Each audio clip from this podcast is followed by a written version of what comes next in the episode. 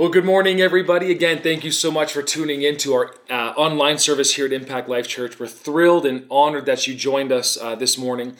And uh, we're going to continue talking about a life of honor here at Impact Life Church. And, you know, especially in the season and the time that we're living in, uh, this is something that the Lord's just been stirring in my heart again is that we actually just go back to some of these fundamental truths that we've heard. Maybe you've heard them before, maybe you haven't heard them. Regardless of the situation, you know, the Word of God actually tells us to continue to go back to some of these basic truths because we don't want any of them to slip. And you can find that in Hebrews chapter 2. We don't want any of the Word of God to slip from our lives, to slip from our minds. And so every once in a while, you got to refresh yourself again. And so that's what we're doing, uh, especially in this time and in the season that we're living in, is just talking about a life of honor and uh, winning the heart of God and understanding that God is a God of honor. And uh, before we get started, and you know, in all of that, I want to just again lay a little bit of a foundation for what we are discussing and the reason why we're discussing it. You know, right now, especially the days that we're living in, it is so important for us as believers, as Christians as a church, regardless of where you're watching from, regardless of where, what church you're a part of, it is crucial that we be walking with God. And what do I mean by walking with God? It simply just means that we are people that know His ways. We understand why God does what He does. We understand the ways of God, not just necessarily His acts. And I think that is a wonderful way to really look at it. When I say walking with God, it's really that we understand the ways of God. And Psalm 103 and verse 7, and it says this that uh, you unveiled to Moses your plans, and you showed Israel's sons what you could do. You know, other translations say it like this that you have actually revealed your character to Moses, and you showed your acts to the children of Israel. What is the difference between Moses and the children of Israel is Moses knew the character of God. He knew why God did what he did. And Israel and all the people simply just saw his acts. They saw the demonstrations of what God could do. Now, it's great to see the demonstrations. It's great to see the actions of God. But more importantly, I want to be in Moses' shoes where I actually see his character. I know why God does what he does because I know his heart, I know his ways. Therefore, I always know how he's going to act right? It's so important you know a lot of times even for christians we get so focused on i want to know I, am looking for the outcome i'm expecting the outcome to happen. But you know what? When you start focusing on the ways of god you know the outcome it's going to happen no matter what. But a lot of times when you're focusing on the outcome you spend so much time on how god's going to do it when in fact our faith and our trust should be in who he is. You know in um, psalm chapter 27 verse 8 it says this lord when you said to me seek my face my inner being responded, I am seeking your face with all my heart. Now, you know, I don't know about you, but I, I, for sure am wanting to always be one. I don't want to, I'm not here just serving God because of what He can do. I'm here because I want God. I'm not living my life for God because I know what He can do. I'm living my life for God because I want Him. And I know that's the same for you, but it's it's crucial that we understand sometimes why we do what we do. Why are we living for God? Why are we believers? Why are we Christians? Why do we go to church enough for you? The watching it online. Why do I take the time to invest in this relationship with Him? Is it because I know that He can give me stuff? Or do I simply just want Him? You know, you can even think of that even from a natural relationship that you have, you know, husband and wife or a close friend or a relative or so. You know, you don't want just that relationship because of what that person can give you. You want that relationship because you want the person.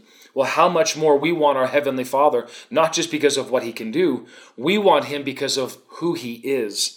And this is what the psalmist is saying. He said, Lord, I'm coming after you with all of my being to seek your face. And what does that mean when you hear those words, seek my face? Well, when you seek the face of God, you're actually seeking out his character, his ways, right? The way that he operates, instead of just seeking his hands, because his hands simply represent what he does or the provision he provides because of who he is. Now, thank God that God is a giver. That's who He is. But more importantly, I want to get connected to the giver himself, not just what happens as a result of the giving. If you know what I mean, right? You can just type amen on that and I will pick up what we're throwing down on this. But this is so important. This is why we're serving God. We're here because we want to know him we want to know his ways.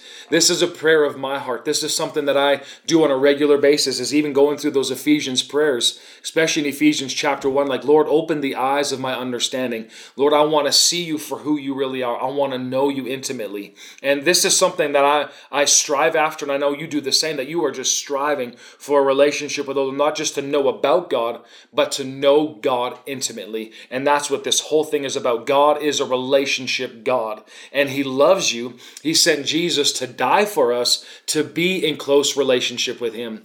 You know, the Lord had said this to me one time.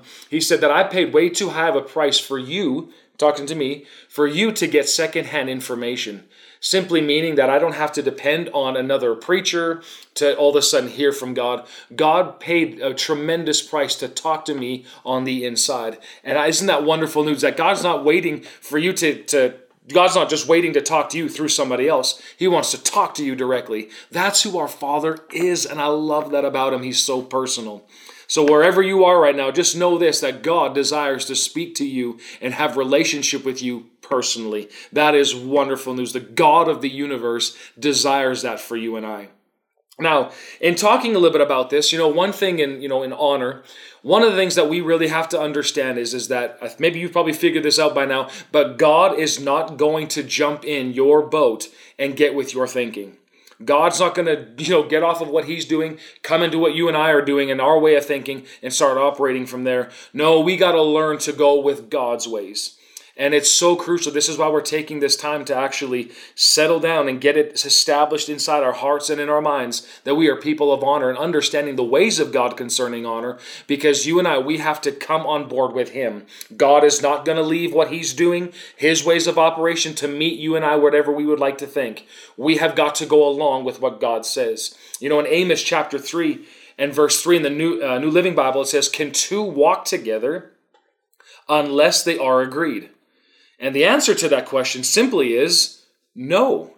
If there is no agreement, if there is no, you know, two people coming together and making a solid agreement, you cannot move forward in the same direction with that individual. Well, it's the same way with God. Can you walk with God unless you be in agreement with God? The answer is no. And I know sometimes that may be hard for a lot of people in their understanding. You thinking you're walking with God, but in reality, anything that's contrary to God's ways or his thinking, you're not actually walking with him. So it is crucial that you and I we make the adjustments in our lives to line up our thinking, to line up our lifestyle to go with what he says in his word. And I want to, you know, I'll just give you a little you know, natural example of this. You know, we have to make adjustments. And you know, you know, chiropractors. If you ever had to make any physical adjustments to your body, you sometimes people go see a chiropractor, right? And kind of get cracked here, stepped on there, and and what's happening? You're getting straightened out, right? And that's that's good. Sometimes people really need to do that. You go for them, and you get that straightened out. And if we need that in the physical, how much more do we need that sometimes in our spiritual walk with the Lord? Is we got to get straightened out. Because you know what? If you leave those kinks and those pains and you kind of just neglect it over a period of time, it's going to cause other pain to other parts of your body. And it's so much is true in the spiritual world. You and I, we've got to make the spiritual adjustments so that we're not experiencing other pain in our lives simply because we refuse to adjust in other areas in our life. So, what we are doing right now is we are taking the time to make adjustments in our life to make sure that our thinking, to make sure that our ways of living line up with how God told us to live and live our lives right? That's that's exactly what we're doing. So, how do I make adjustments? Or how do I get on God's side? If I can't just do my own thing, okay, what do I need to do? Here it is. You need to have an exchange of thinking, exchange of thoughts. Your thoughts for God's thoughts. I'm exchanging the way I think, my ways of living, the way that I was brought up. If it doesn't line up with the word, I'm bringing everything to the God and I'm allowing God to now reteach me his way of living. And that's how we make this great exchange. That's how we make adjustments. And in Romans chapter 12 and verse 2, in the New Living Bible, it says this don't copy, I'll just pull it out here. Don't copy uh, the behavior and the customs of this world, but let God transform you into a new person by changing the way that you think. Then you will learn to know God's will for you, which is good and pleasing and perfect. So, total change in my life Anybody want transformation? Anybody want to see changes happening in their life? I mean, I'll, I'll, be the first one to raise my hand. Absolutely. I want to be transformed. What am I being transformed in? I'm being transformed into the image of Jesus.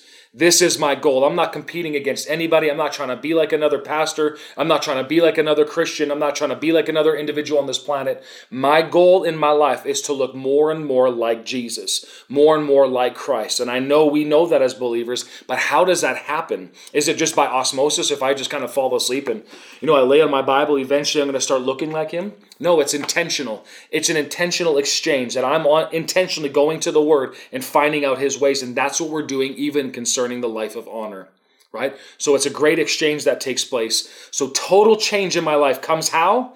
By exchanging my thoughts with God's thoughts. That's how a total makeover is going to happen in your and my life. A total transformation. How is it going to happen? By exchanging my thoughts with God's thoughts. So, a question I want to just ask you this morning is who is influencing your thought life?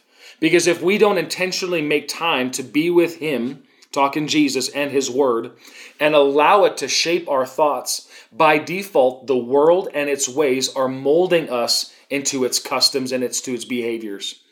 So we've got to understand if we're not going to this word intentionally, something, someone else out there is influencing our thought life. And so we've got to be intentional about this. Because I want to just share this other quick reality with you. Anytime that our thinking is contrary to what the word says, we are wrong. I want to say it one more time. Anytime that our thinking is contrary to what the word of God says, guess who's wrong? It ain't God. God doesn't know how to lie. God has never been wrong in his entire life. So who's wrong? It's you and I. So this is why it's important for us to get his ways. And another reason why we're just bringing this up because God's ways and God's wisdom of how he does things is totally opposite to the way the world does things. You know, in 1 Corinthians chapter 1, turn there real, quick with me. Uh, verse 21 through 25, and I'm reading to you from the New Living. It says, Since God in his wisdom saw to it that the world would never know him through human wisdom, he has used our foolish preaching to save uh, those who believe. It is foolish to the Jews who ask for signs from heaven, and it is foolish to the Greeks who seek human wisdom. So when we preach that Christ was crucified, the Jews are offended and the Gentiles say it's all nonsense. But to those called by God to salvation, both Jew and Gentiles, Christ is the power of God and the wisdom of God. This foolish plan of God is wiser than the wisest of human plans, and God's weakness is stronger than the greatest of human strength. So we can see right here God's ways. You can see it. One of the ways that God, right here, one of his ways of operating. You and I, we got saved. How do we get saved? Right here that we just saw? Through the simplicity of the preaching of the gospel. You heard the good news of Jesus, and what happened? You responded to that good news by accepting Jesus Christ as your Lord and Savior, and the result is you got saved. Now, God's ways for salvation is the preaching and teaching of the gospel. Now, if we were to look at mankind's ideas for salvation or getting saved, you'd hear about works. You'd hear about you got to be a good person. You, you got to do good deeds. You got to just be nice to people. And they lay out all these things about me, me, me, me, me, me, me. That is not God's way. So, what you and I, we came to the realization, or maybe this is the first time you've heard the gospel, we're glad that you tuned in. The gospel is not about what you've done. The gospel is about what Jesus has done for us through his death, burial, and resurrection. That's what this is all about. That God now has chosen that to be the way to salvation. Now we can sin. What do we do about that? We got to simply humble ourselves and we just have to simply say, Yes, I agree with that. So rather than, no, it's not about what Jesus did, it's about my work, it's about my work, you can see you're kicking against God's ways and it will not work. God has made a path. This is how it's going to work for salvation. And you and I, we have to comply with the ways of God. And in doing so, what happens? You're saved right? And so this is what we have to do in every area of our lives. It is vital that we just stick with God. Since God the Creator knows how to save all of us for eternity. He knows how to live this life. And so again, God's not out here to make it difficult for us. God's not here to, you know, make us a bunch of robots. No, that's not the case. But he's a good father and he has paved out a way of living. He knows how to live rich. He knows how to live blessed. He knows how to enjoy relationships. He knows how to enjoy peace, joy. I mean, he is all these things. So he knows the best way for you and I on how to live. And so this is why we're taking time to establish God's ways or heaven's culture into our minds so that it becomes a part of our thinking and therefore our lifestyle. And the result is is that we will greatly benefit from it. You know, because ultimately, John 10 10, this is God's will for us. It says that the thief comes but to steal, to kill, and to destroy. Jesus said, I have come that they may have life and have it more abundantly.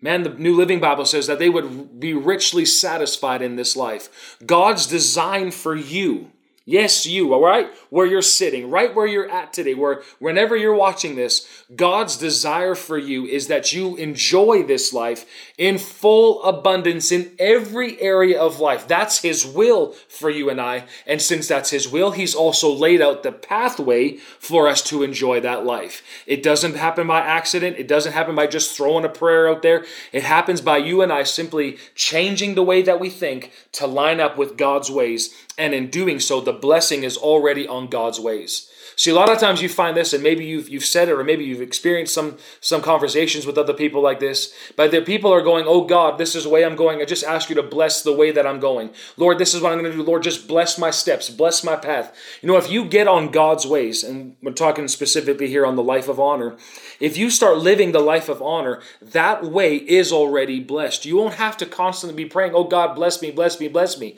When you're in His plan, when you're in His will, living the way that He marked it out for you and I, guess what the result is? The blessing is already on it.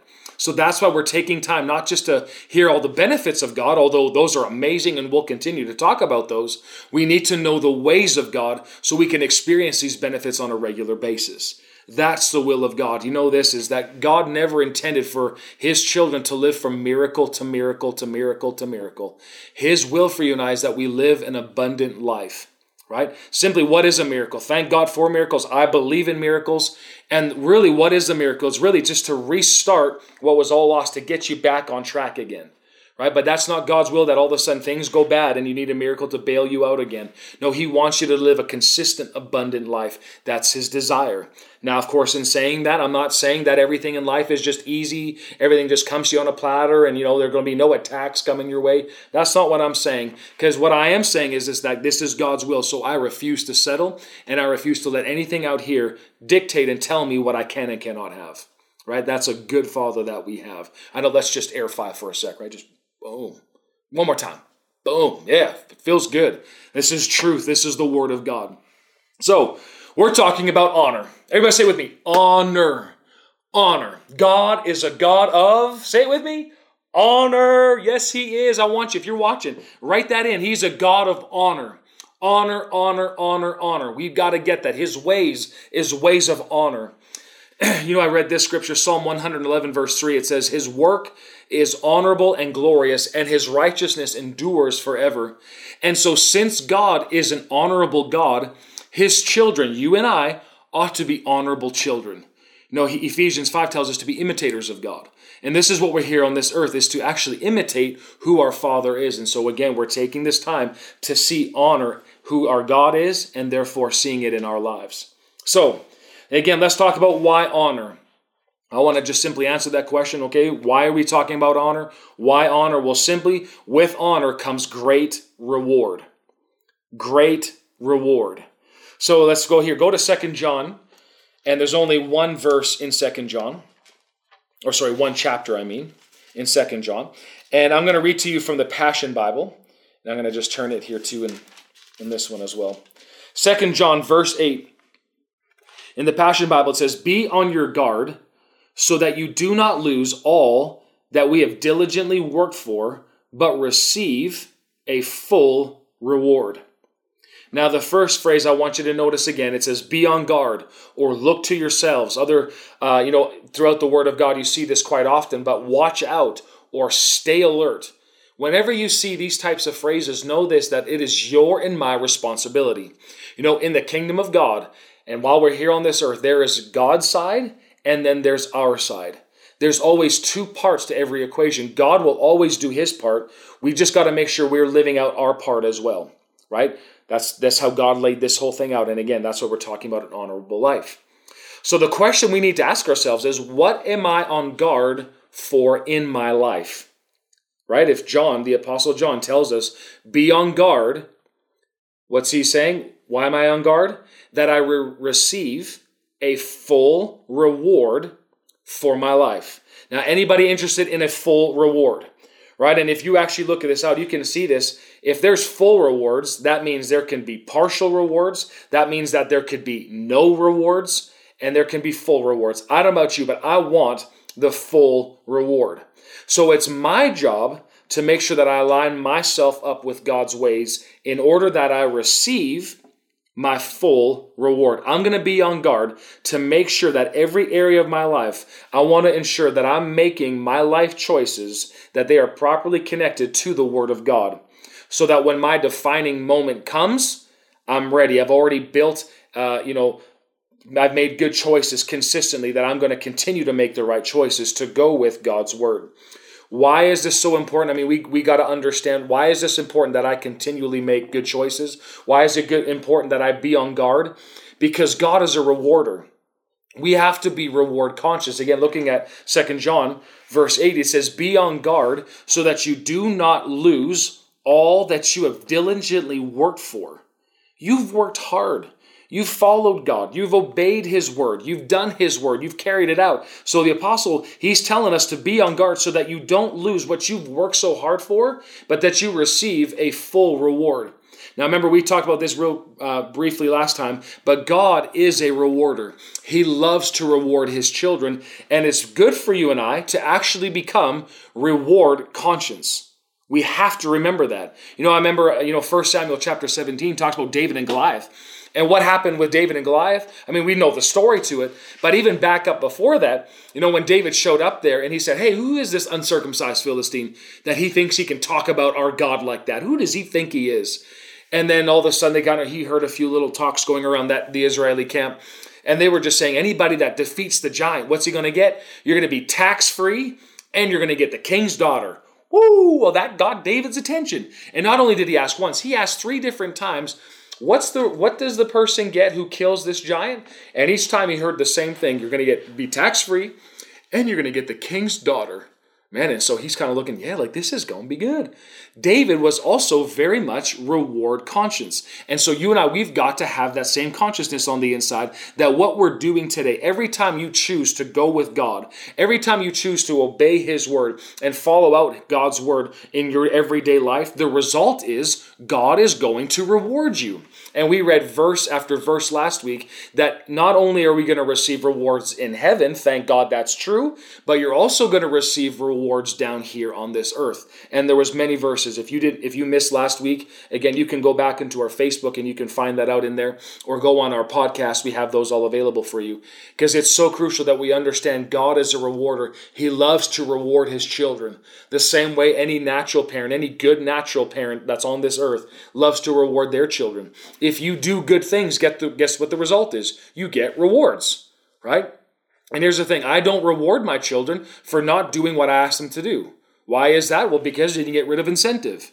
I mean, no, incentive is a good thing, right? If I'm going to be obedient to God, if I'm going to live out my days being a doer of this word, obeying Him to the best that I possibly can, I'm going to get rewarded for that. I want a rewarding life. How about you?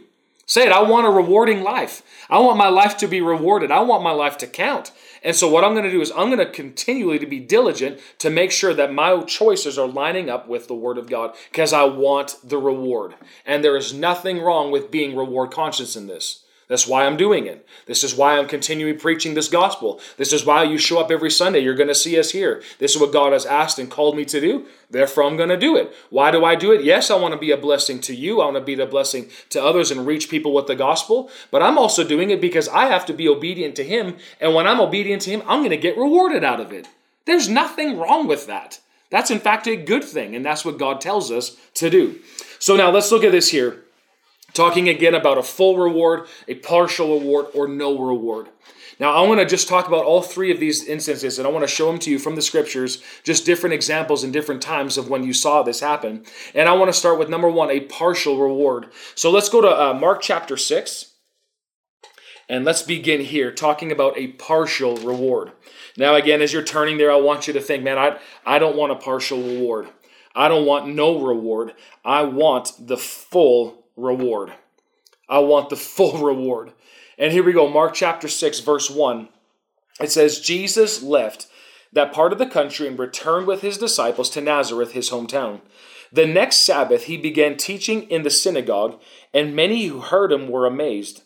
They asked, Where did he get all this wisdom and the power to perform such miracles? Then they scoffed, He's just a carpenter. Oh man, the son of Mary and the brother of James, Joseph, Joseph, Judas, and Simon, and his sisters live right here among us. And they were deeply offended and refused to believe in him. Verse 4 Then Jesus told them, A prophet is honored everywhere except in his own hometown and among his relatives and his own family. And because of their unbelief, he couldn't do any miracles among them except place his hands on a few sick people and heal them. And he was amazed at their unbelief. Now I want you I want you to focus your attention. I want you if you got a Bible there, I, I really want you to see this.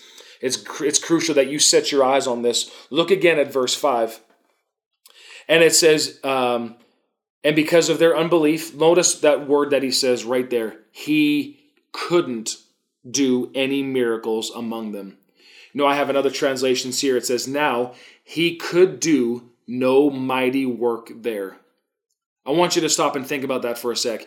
Jesus, he could do no mighty work. The Bible doesn't say that he would not do any mighty work, it says he couldn't do any mighty work. Again, I want to read that one more time to you. Jesus could do no mighty work. What's the difference? Why do I why do I bring this verse out? Because if it read that Jesus would do no mighty work, that deals with the will of Jesus. But because the word of God says that he could not do any mighty work, that means that Jesus wasn't withholding, it means that he was restrained. Man, that is powerful. He was restrained. What does that word restrain mean? Restrain simply means to be controlled or to be kept under. Jesus, or simply he was put in a box or he was limited. When you restrain somebody, you are basically, you control them or you put them in a box and you limit them. So, Jesus, in this setting, right where we just read in Mark chapter 6, Jesus was controlled, Jesus was limited, and he couldn't perform any mighty work. Why couldn't Jesus perform any mighty work? Look at this. Go back to verse 2 again. Let's read this. I'm going to pull it to you from the Passion Bible here. It says, On the Sabbath, he went to teach in the synagogue, and everyone who heard his teaching was overwhelmed with astonishment. They said to themselves, What incredible wisdom has been given to him! Where did he receive such powerful insights? And what mighty miracles flow from his hands? Isn't this Mary's son, the carpenter? the brother of Jacob, Joseph, Judah, and Simon? And don't his sisters live here among us in Nazareth? And they took offense at him. Now, verse 4, this is key. Says, Jesus said to them, A prophet is treated with honor everywhere except in his own hometown, among his relatives, and in his own house. So I want to answer a two part to this question. Why couldn't Jesus do any mighty work? Number one, is the people in his hometown, they didn't recognize Jesus for who he is. They saw him according to his upbringing. You know, for example, isn't this Mary's son? Right? Now, Jesus wasn't that the same that he was in my son's math class, or hey, he was in my daughter's science class, or hey, my, my kids play soccer together. We've been over to his place for lunch. They didn't they knew him only according to their upbringing. They had created, now what has happened in that, in his hometown, these people had created a, in their mental image of how the coming Messiah would appear from their understanding in the Old Testament. And of course, you know, we see this in Luke chapter 4. You don't have to turn there, but verse 18. Jesus said, The Spirit of the Lord is upon me because he has anointed me. And he lists off to preach the gospel to the poor and to recovery of sight to the blind and, you know, deliver those that have been held captive. And he reads on and reads on.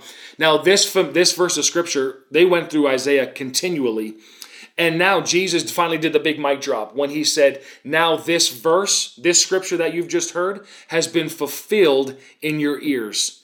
And the moment he said that, man, it says that they took offense at him. What isn't that? Isn't this the same Jesus that we, we man, I saw him, you know, he made that table for us. And yeah, that's how he put our chairs together. What, are you talking about? Jesus, now you are the Messiah?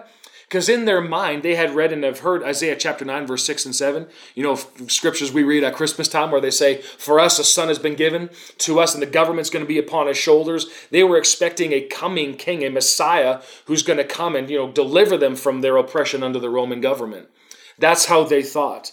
And not only that, so they didn't recognize Jesus for who he was. They just they judged him according to his upbringing.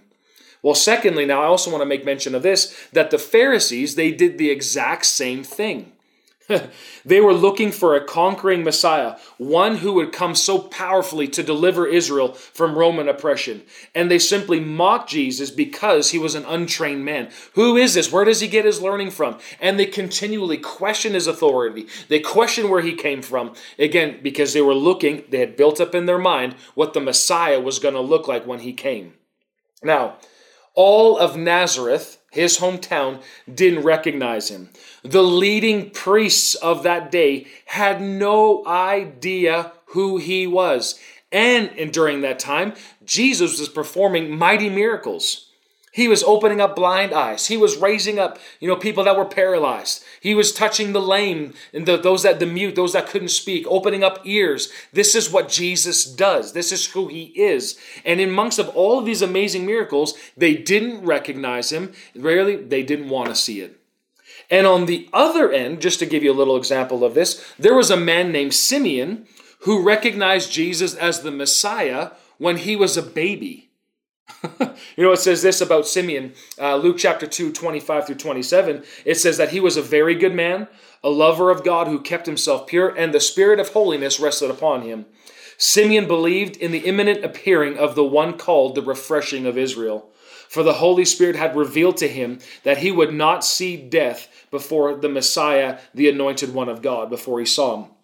Verse 27 For this reason, the Holy Spirit had moved upon him to be in the temple court at the very moment Jesus' parents entered to fulfill the requirement of the sacrifice. Okay, so what's what's the difference here? Why, why do I bring this up? Well, all of Nazareth, his hometown, didn't didn't recognize Jesus for who he was. The leading priests, that we would say the church folk of the day, had no clue who he was, and Jesus performed mighty miracles among them. How could they not see it? And meantime, an elderly man, a gentleman, Simeon, very advanced in years, recognized Jesus when he was a baby. What's happening? Well, for one, God is a spirit, and those who would want to know him and his ways must know him by his spirit. This is why it's so crucial that we understand that we are led by the Spirit of God. We have the Holy Spirit living on the inside of us, and He's there to lead us and guide us into all truth right? The Pharisees, what they do, they mentally assented to the scriptures rather than relying on the Holy Spirit's leading. They didn't know God with their hearts, but simply they knew the word or the Torah by their own reasoning. There is a key difference between Simeon and the Pharisees, and this revelation right here will bring understanding to why so many do not receive their full inheritance from God, which now leads us to our second point of answering the question. And the question again we're answering is um, why couldn't Jesus do any mighty work? Number one is because they didn't recognize him for who he was. And number two now is they didn't honor Jesus. And we saw that in uh, Mark chapter 6 and verse 4. Jesus simply said, A prophet is honored everywhere except in his own hometown. He wasn't honored. So, why is it that Jesus couldn't do any mighty work? Because he wasn't honored. And that word honor in the Greek is the word time, right? And if you see it, it's T I M E, but it's pronounced time. And simply the, the basic word to describe it in our English language is to value. Other definitions simply say appreciation, to esteem, to respect. This is what this word honor means that you have that you view Jesus as precious. He's valuable to you. Why couldn't he do any mighty work? Because he wasn't valued where he was. Now, sometimes to understand a word, you have to look at the opposite. And so the antonym of honor is dishonor. Now, I know you may have heard this, but I really want this to sink down on the inside of you. Jesus didn't say he wouldn't do any mighty work, it says he couldn't. And this is why I want to answer a question Is there some areas in your life that Jesus actually can't do any mighty work in our lives? Because if that's the case, then we need to go back to this very foundation here. Do we honor him? Do we esteem him? Do we value him? Do we respect him? Because if we don't, it's not that God's going, hmm, you don't respect me? Well, I'm not going to talk to you. No, that's not it at all. He is a loving God, wants to continue to do good. That's who he is. He can't. That's a totally different ballgame compared to, nope, Jesus said, I won't do it, or he can't do it. And now, again, that antonym for dishonor is the Greek word atimia, and the meaning for this word is simply to show no respect or no value. Now, here's, here's another one I want you to hear is to treat as common or, or ordinary. To treat someone as common or ordinary. Now, here it is the people of Nazareth withheld honor from Jesus. They didn't treat Jesus as valuable or precious. Rather, they saw an ordinary man, a common local boy, standing in front of them. Because they saw him like this, they only received a partial reward because Jesus was restrained. I want you to think about that for a moment. Jesus, the Son of God, the Son of Man, filled with God's Spirit without measure, was sent by God to heal, to deliver all those that were oppressed of the devil. He could not fulfill this commission in his hometown, not because it wasn't God's will, but because they restricted him by withholding honor. All that he could do was lay hands on a few people. Maybe a couple headaches were, were healed, a couple bad backs were healed, or something like that. But that's it. Compared to what this man could have done, compared to what God himself would desire to do, what the Son of God, Son of Man wanted to do, he was restrained because there was no honor. So what happened? They got a partial reward. This is something we got to make mention in our lives. We got to understand this. Am I esteeming this word? Am I valuing this word? Am I holding this word up with great respect? Because if I am, then guess what? Then I'm not restraining Jesus. I'm not tying his hands behind his back. Because what do I? I need a Jesus that's fully able to reach me, that has both hands ready extended towards me. This is what you and I need in our day and in our life. So the question we have to ask is, am I honoring the Lord? And again, that's a partial reward. The next one I want to show you is no reward situation. Now turn with me to Luke chapter 5, and we'll go here for a moment. Luke chapter 5 and verse 17. And I'm reading to you from the New Living again. And it says this One day, while Jesus was teaching, some Pharisees and teachers of religious law were sitting nearby. It seemed that these men showed up from every village in all Galilee and Judea, as well as from Jerusalem. Now, notice this part. And the Lord's healing power was strongly with Jesus. Excuse me, no other translations actually say that the power of the Lord was present to heal them.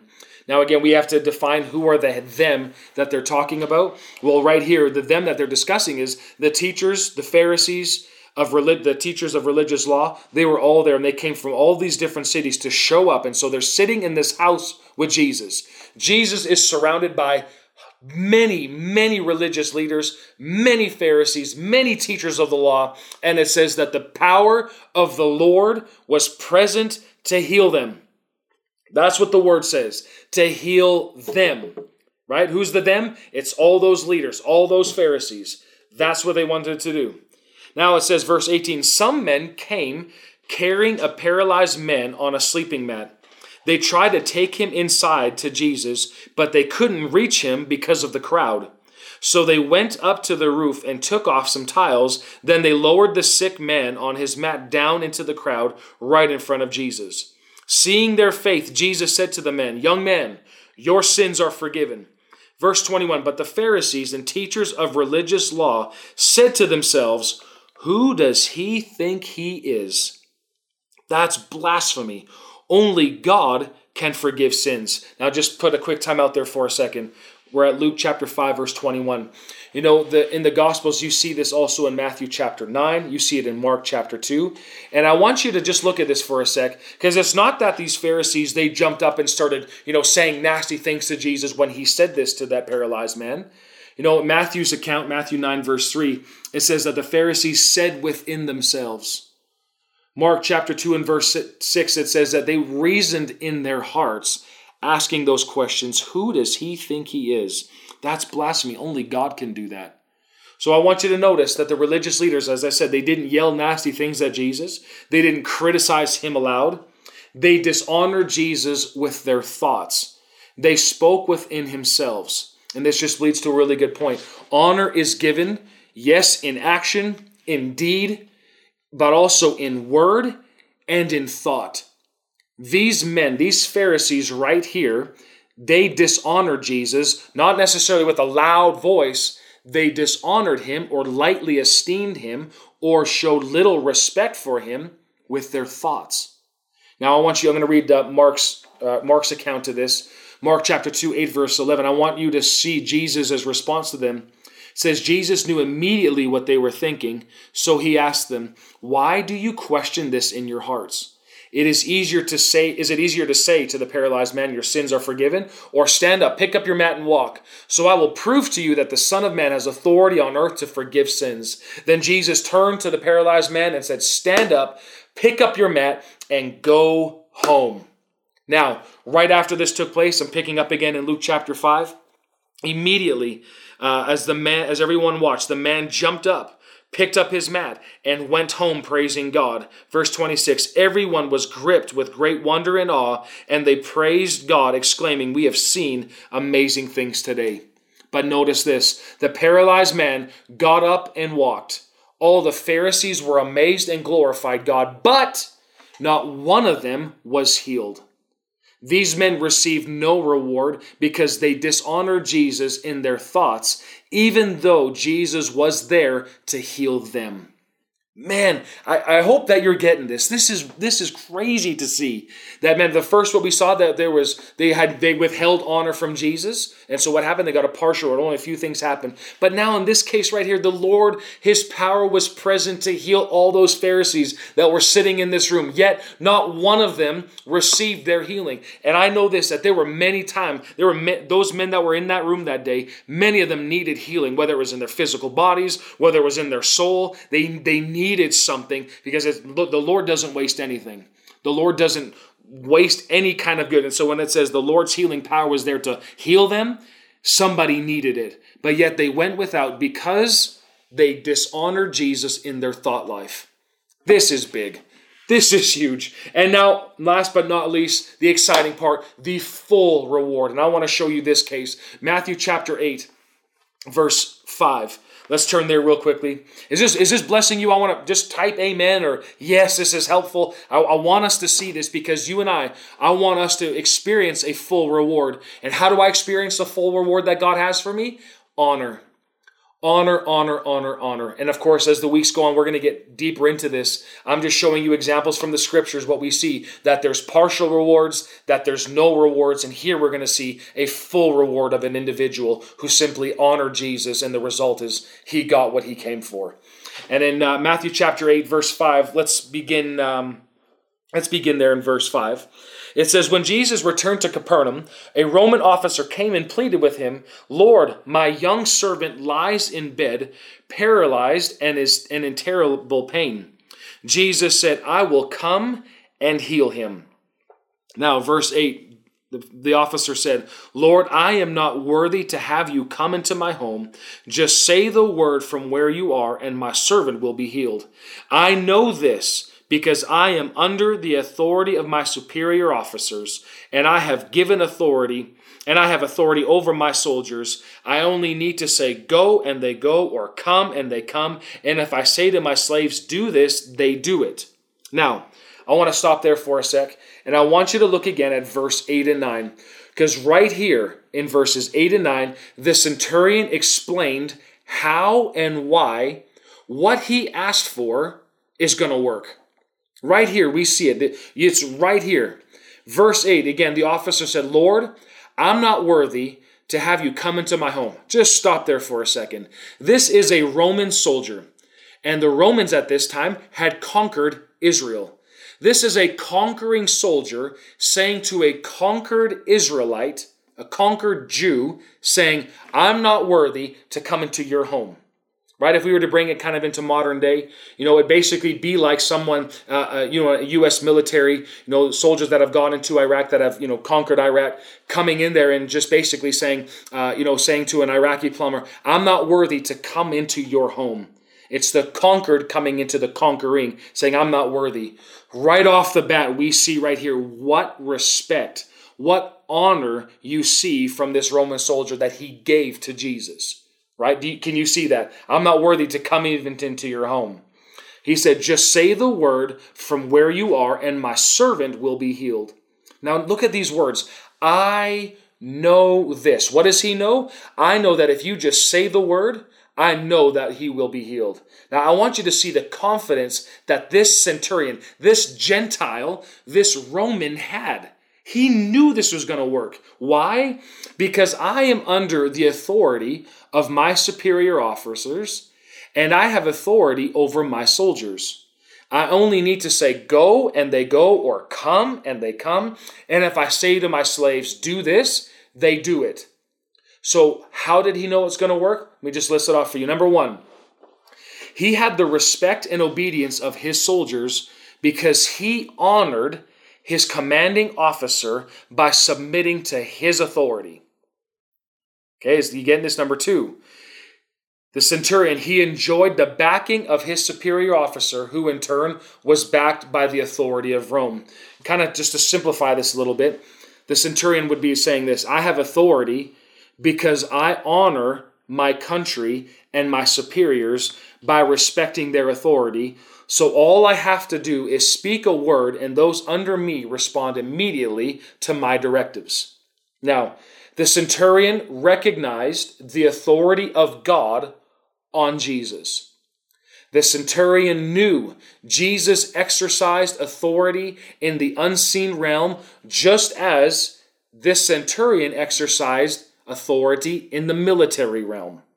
This is why the centurion understood all that Jesus needed to do was give a simple command, and the infirmity would have to obey. How do you know that? Because this guy would say to, to one of his um, officers that was under him, Come, and he would come. So it was no different than those under his authority responding quickly to his orders. Now, he knew all this. Right? He knew this. And look at Jesus' response in verse 10. When Jesus heard this, he was amazed.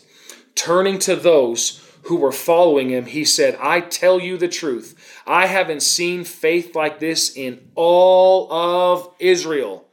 That is a huge statement. He's saying this, a Gentile who has not heard as many scriptures from the Old Testament. He said right here, what Jesus just said right here, I haven't He's got more faith than John the Baptist. He's got more faith than my mother. He's got more faith than all the disciples. He's got more faith than anybody in the whole nation of Israel, including all the Pharisees, including all the religious leaders. Why? Why could Jesus say this? Why did he have great faith? Why was this centurion? Why did he have such great faith? Because the honor that he extended toward Jesus and his understanding of authority put him in a place to simply receive what he asked for. This right here is the full reward. This man received his full reward because he gave honor to Jesus and understood authority. His regard for authority revealed a foundation of respect in his heart, so the root of his motivation was honor. This is what this man did. And I mean, there's there's more, but for time's sake, I'm not going to get into it. But you can also look, I believe Matthew chapter 15, the Syrophoenician woman, she came and got her full reward because she continued to honor Jesus regardless of what he said to her. This is so crucial that we understand we got to continue to be people of honor and who Jesus is. I mean, he's the sim right here we as we read it, the full reward comes to those who simply honor and they know the authority. And this is what we're going to talk about in coming weeks that we understand authority. Church it's it's time that we understood authority especially in the culture that we live in. Man there is no understanding of authority. It's it's not prevalent. It's not taught. In fact it's actually encouraged to rebel against authority you see it. You see it in chants. You see it in messages. You see it all over. It's everywhere, and it's the norm of today, but not so in the church. We continue to be people of honor, and that's going to be a distinguishing mark between us and the rest of the world. We're here to be salt. We're here to be light. Because again, remember, when you fully reward or sorry, when you fully honor, you get the full reward. Yes, in heaven, but also here on this earth. And people are starving for rewards. People are looking for their healing. People are desiring better outcomes in their life. And one of the areas that you and I, we've got to become people of is becoming people of honor. So I trust this was a blessing to you today. Thank you so much for tuning in with us. It was a pleasure and an honor to have you with us. And if you got any questions about Impact Life Church, if you're watching from abroad, or if you're in the city of Red Deer and want to get to know us more, please come check us out. We are now open again on Sundays, and we'd be thrilled and honored to have you. We love you so much, and if you need prayer for anything, make sure you visit our website, impactlife.ca. Under that prayer tab there, we'll take requests. If you got questions, feel free to give us a call. If you want to know more about Jesus, this amazing Jesus that we love and serve, we want to help you on your journey because we are in this together. We're here to advance the kingdom of God together. We are here to establish a strong church on this earth, and we are people of honor. We love you, and we'll continue to see you throughout the week. Have a great day.